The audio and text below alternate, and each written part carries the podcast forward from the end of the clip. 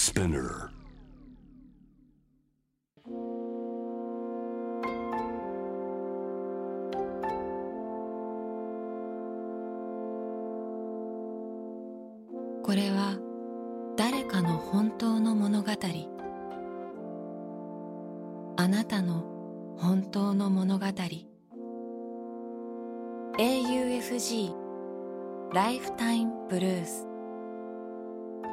This program is brought to you by au フィナンシャルグループ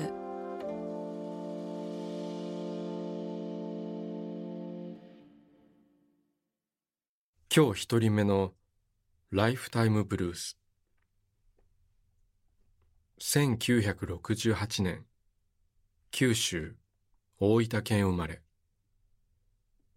大分で自営業をする彼の本当の物語。モーターサイクルジャーニー。若かりし日。まだスマホも携帯もない。昭和の終わり。オフロードバイクで。野宿しながら。日本一周をしていた僕は浜名湖の裏あたりの山道を走っていた。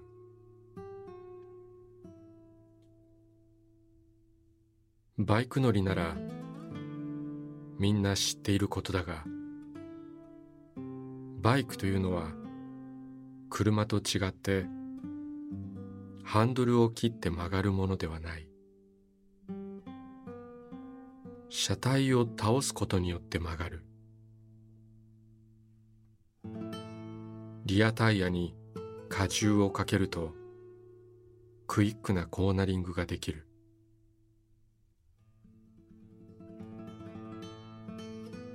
その時リアには大きな旅の荷物が乗っていたから特別なテクニックがなくても勝手にリア荷重になった。そこは上り坂だから荷重がさらにかかりやすい。右に左にひらりひらりとバイクを倒し道から見える空は青空。気持ちがいい。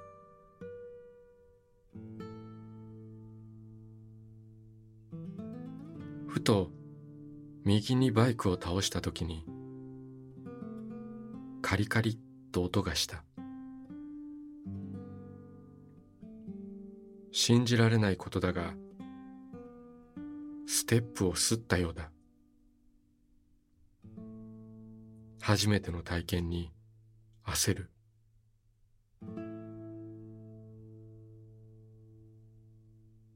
オフロードバイクのステップをするということは相当バイクを倒しているということなのだ。この角度ではもうグリップなどできる余地はない。まずい。倒しすぎている。バイクを起こさなくては。そう思いながらブラインドカーブを左に切り返した瞬間路面に黒く長い影が見えた。雨上がりの時にできる川だ。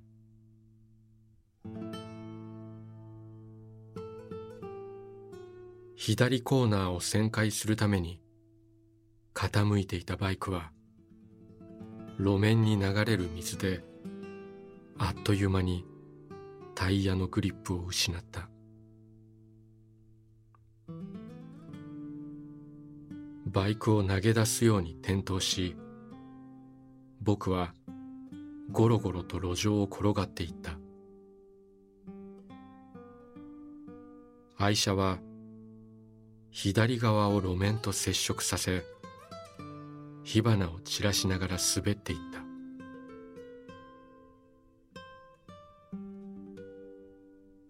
スローモーションの世界の中で僕はぼんやり考えていた。バイクが壊れてしまったら旅は続けられないな。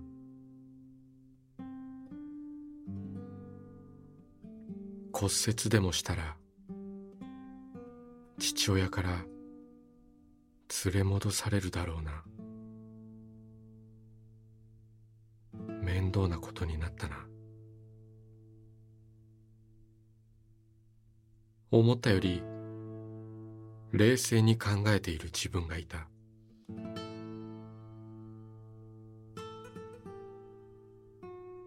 バイクは反対車線の端まで滑って止まった。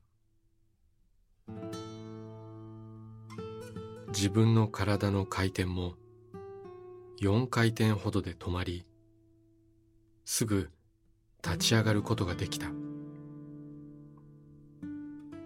手にも足にも力が入る。バイクに駆け寄る。重い荷物だがほどいている暇はないので力任せに持ち上げなんとかバイクを立てた。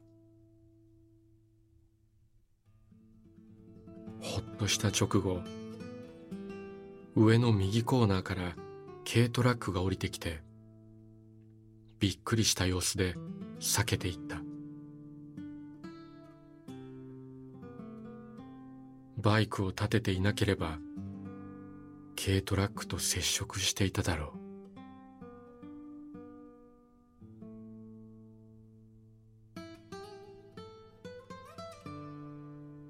う。まずはバイクの確認だ。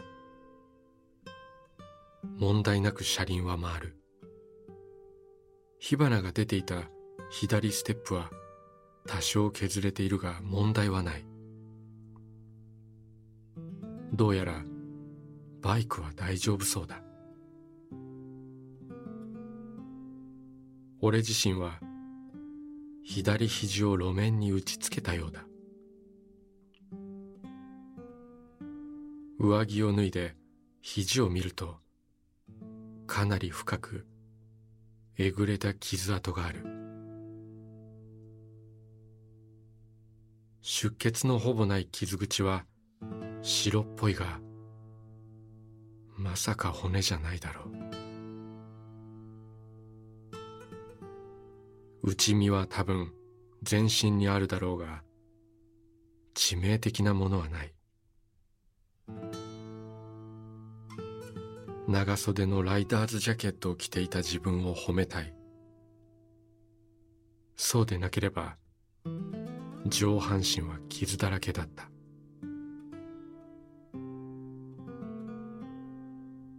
その夜ガールフレンドに電話をして転倒して入院したと言ったら本気で心配され慌てて冗談だと言ったら本気で怒られた。その晩飲んだビールはいつもより苦かった。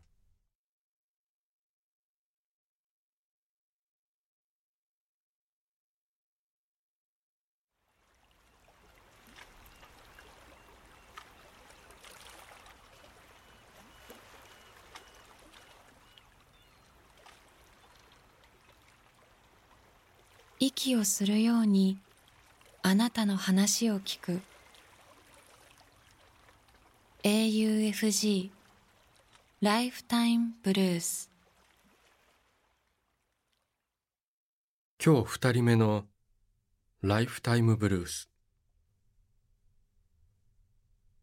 1993年福岡県生まれ。東京で会社に勤める彼女の本当の物語。家族。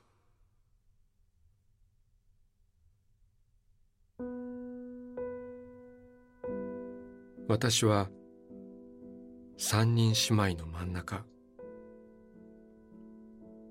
24歳まで福岡の実家で両親と姉妹。みんなで暮らしていた。姉妹三人が社会人になると生活のリズムも変わり家にいても会話をすることは少なくなっていった。やがて私と妹は東京へ。しばらくして姉の病気が見つかった。治療の方法がない病気だった。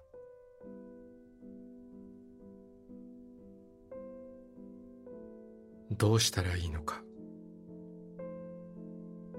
姉になんて声をかけたらいいのか。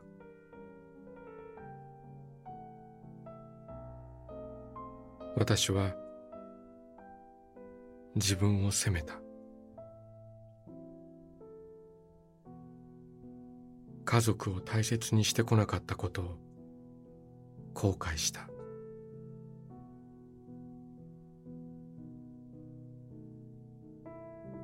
姉は仕事を辞め自宅療養をすることになった。手先の器用な姉は編み物をしたりかごやリースを作ったりクラフトものづくりに没頭している時が一番楽しそうだった。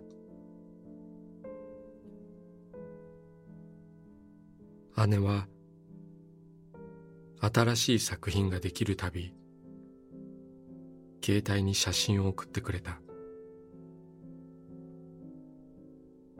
写真が届くと私は電話をかけるようになった。写真を送ってくれる回数が増え会話も増え今では毎日連絡を取っている。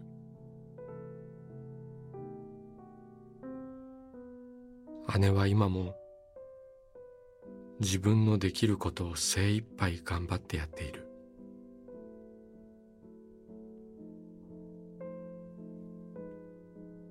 離れて暮らすようになって家族の大切さありがたさを思う。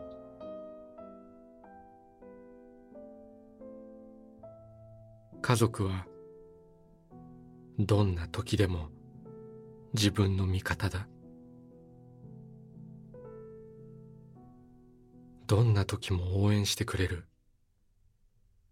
それが家族なのだ。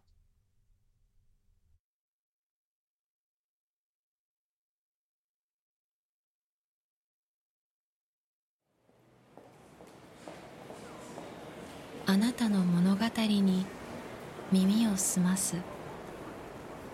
AUFG ライフタイムブルース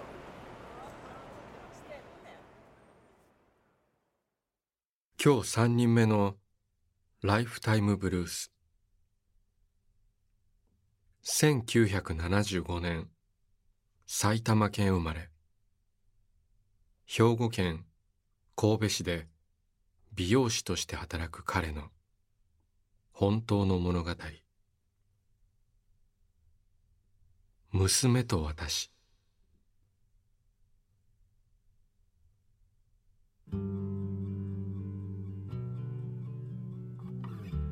娘が中学に入って初めての中間試験の後。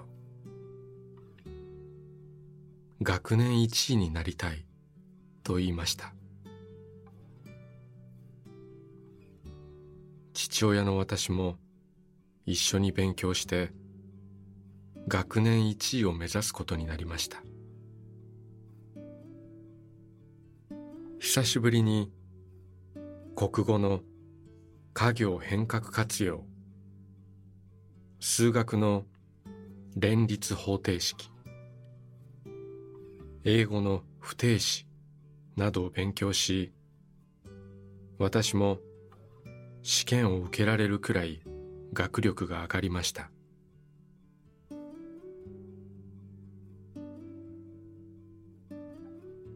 中1の1学期の期末試験は5位2学期の中間試験は2位。頂点が見えてきました。が期末は3位。3学期の学年末は4位。学年1位の壁の厚さを感じます。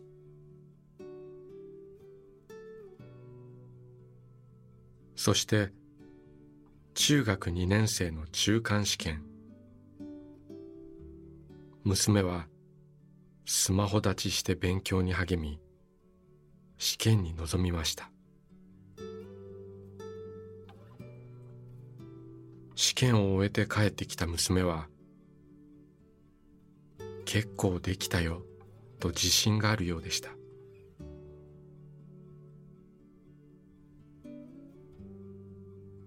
テストの成績表が返ってくる日。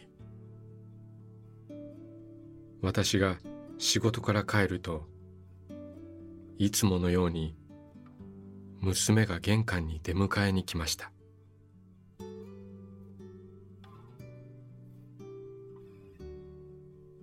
おかえり」と娘「ただいま」と私。成績表もらったよ。見る？いやいい。と私は言いました。なぜなら娘の顔を見れば結果はわかります。よく頑張ったな。おめでとう。うん。娘の顔にこらえていた笑顔があふれました。一応成績表を確認したら学年順位に1と書かれていました。後で聞いたら2位とはわずか2点差だったようです。傾向となるとも牛語となるなかれ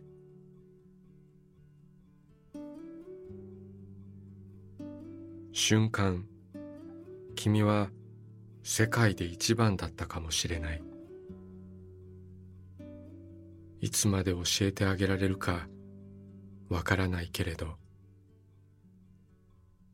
私が行けるところまでは一緒に歩いていくよ。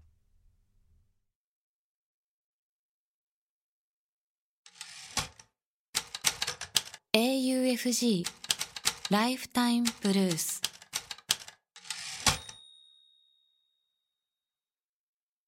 今日4人目のライフタイムブルース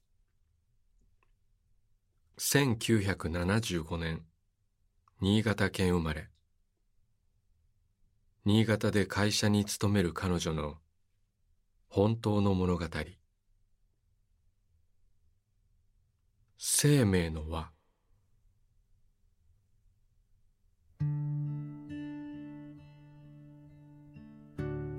職場の駐車場で生まれて間もない子猫を4匹保護した。周囲の人からは大変だからやめた方がいいと言われ動物病院では生半可な気持ちではできない。覚悟はあるのか？と意見されたがどうしてもその命を何とかしたくて育てることにした。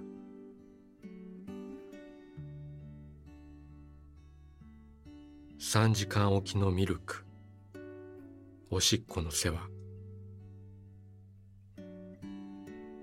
おしっこはぬるま湯につけたタオルでお尻をマッサージしないとなかなか出なかった。夜は体が冷えないように温めたお湯をペットボトルに入れタオルでくるんで子猫のそばに置いた。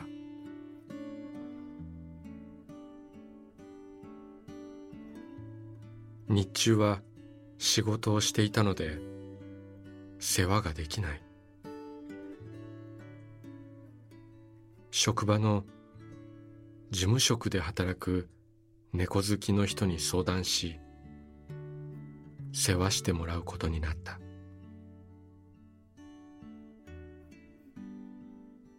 私は自転車通勤していたので段ボールに子猫たちを入れ風呂敷でくるんで片手で持ち揺れないようにゆっくり移動した。寝不足の毎日ではあったが子猫たちの世話をするのは嬉しかった。数週間経ち子猫のうち2匹はすくすくと大きくなったが残る2匹がなかなかミルクを飲まず元気がなくなっていった。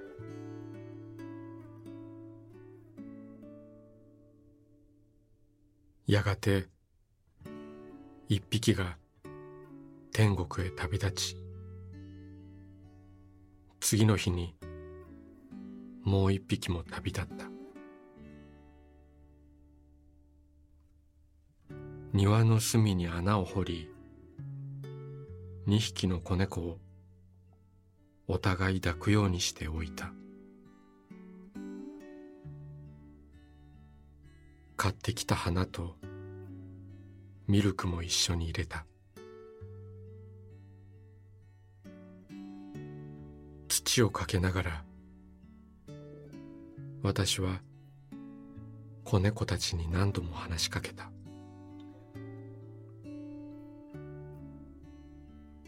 よかったら私のお腹の中においで。今度はしっかり育てるよ。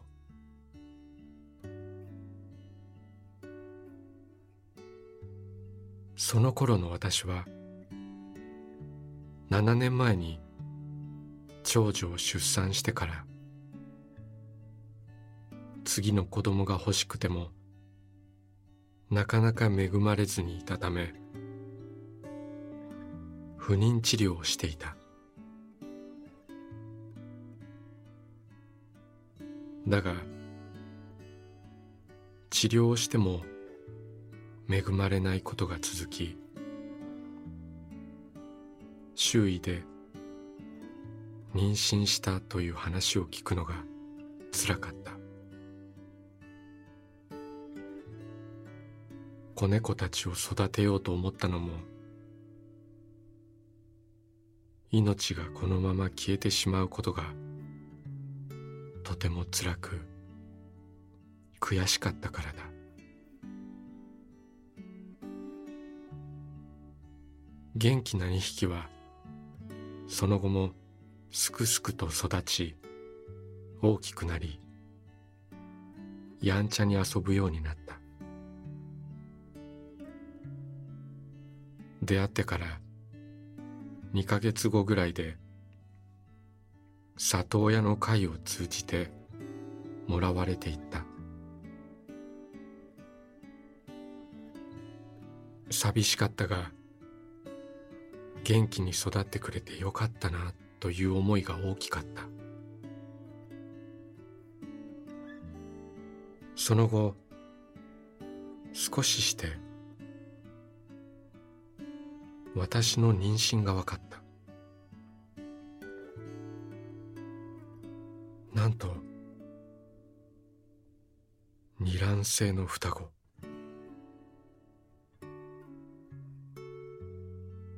天国へ行った。子猫たちの命を譲り受けたと感じた。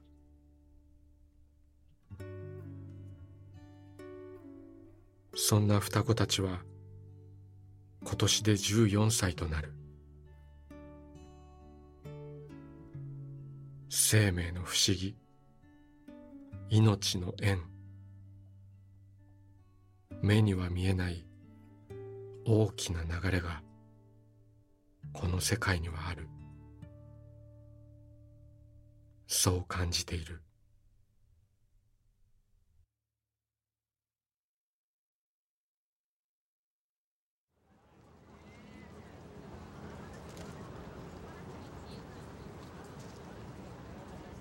AUFG ライフタイムブルース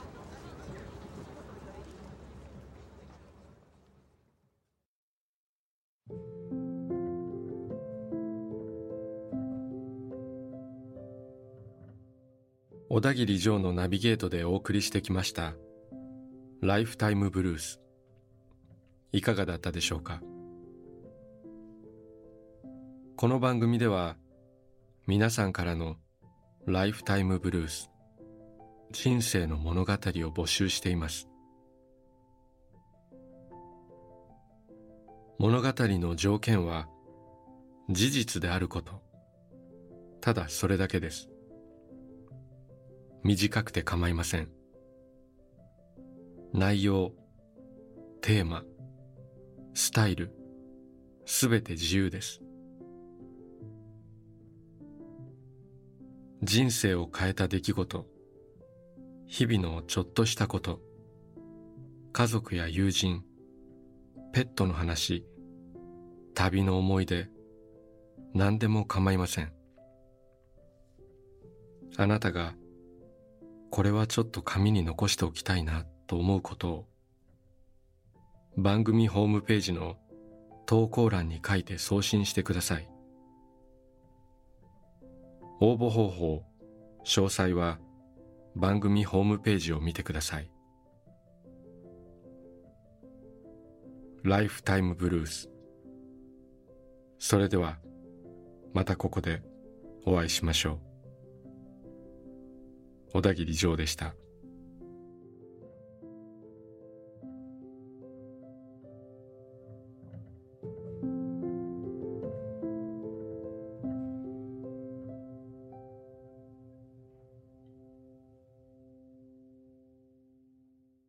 AUFG Lifetime Blues This program was brought to you by au フィ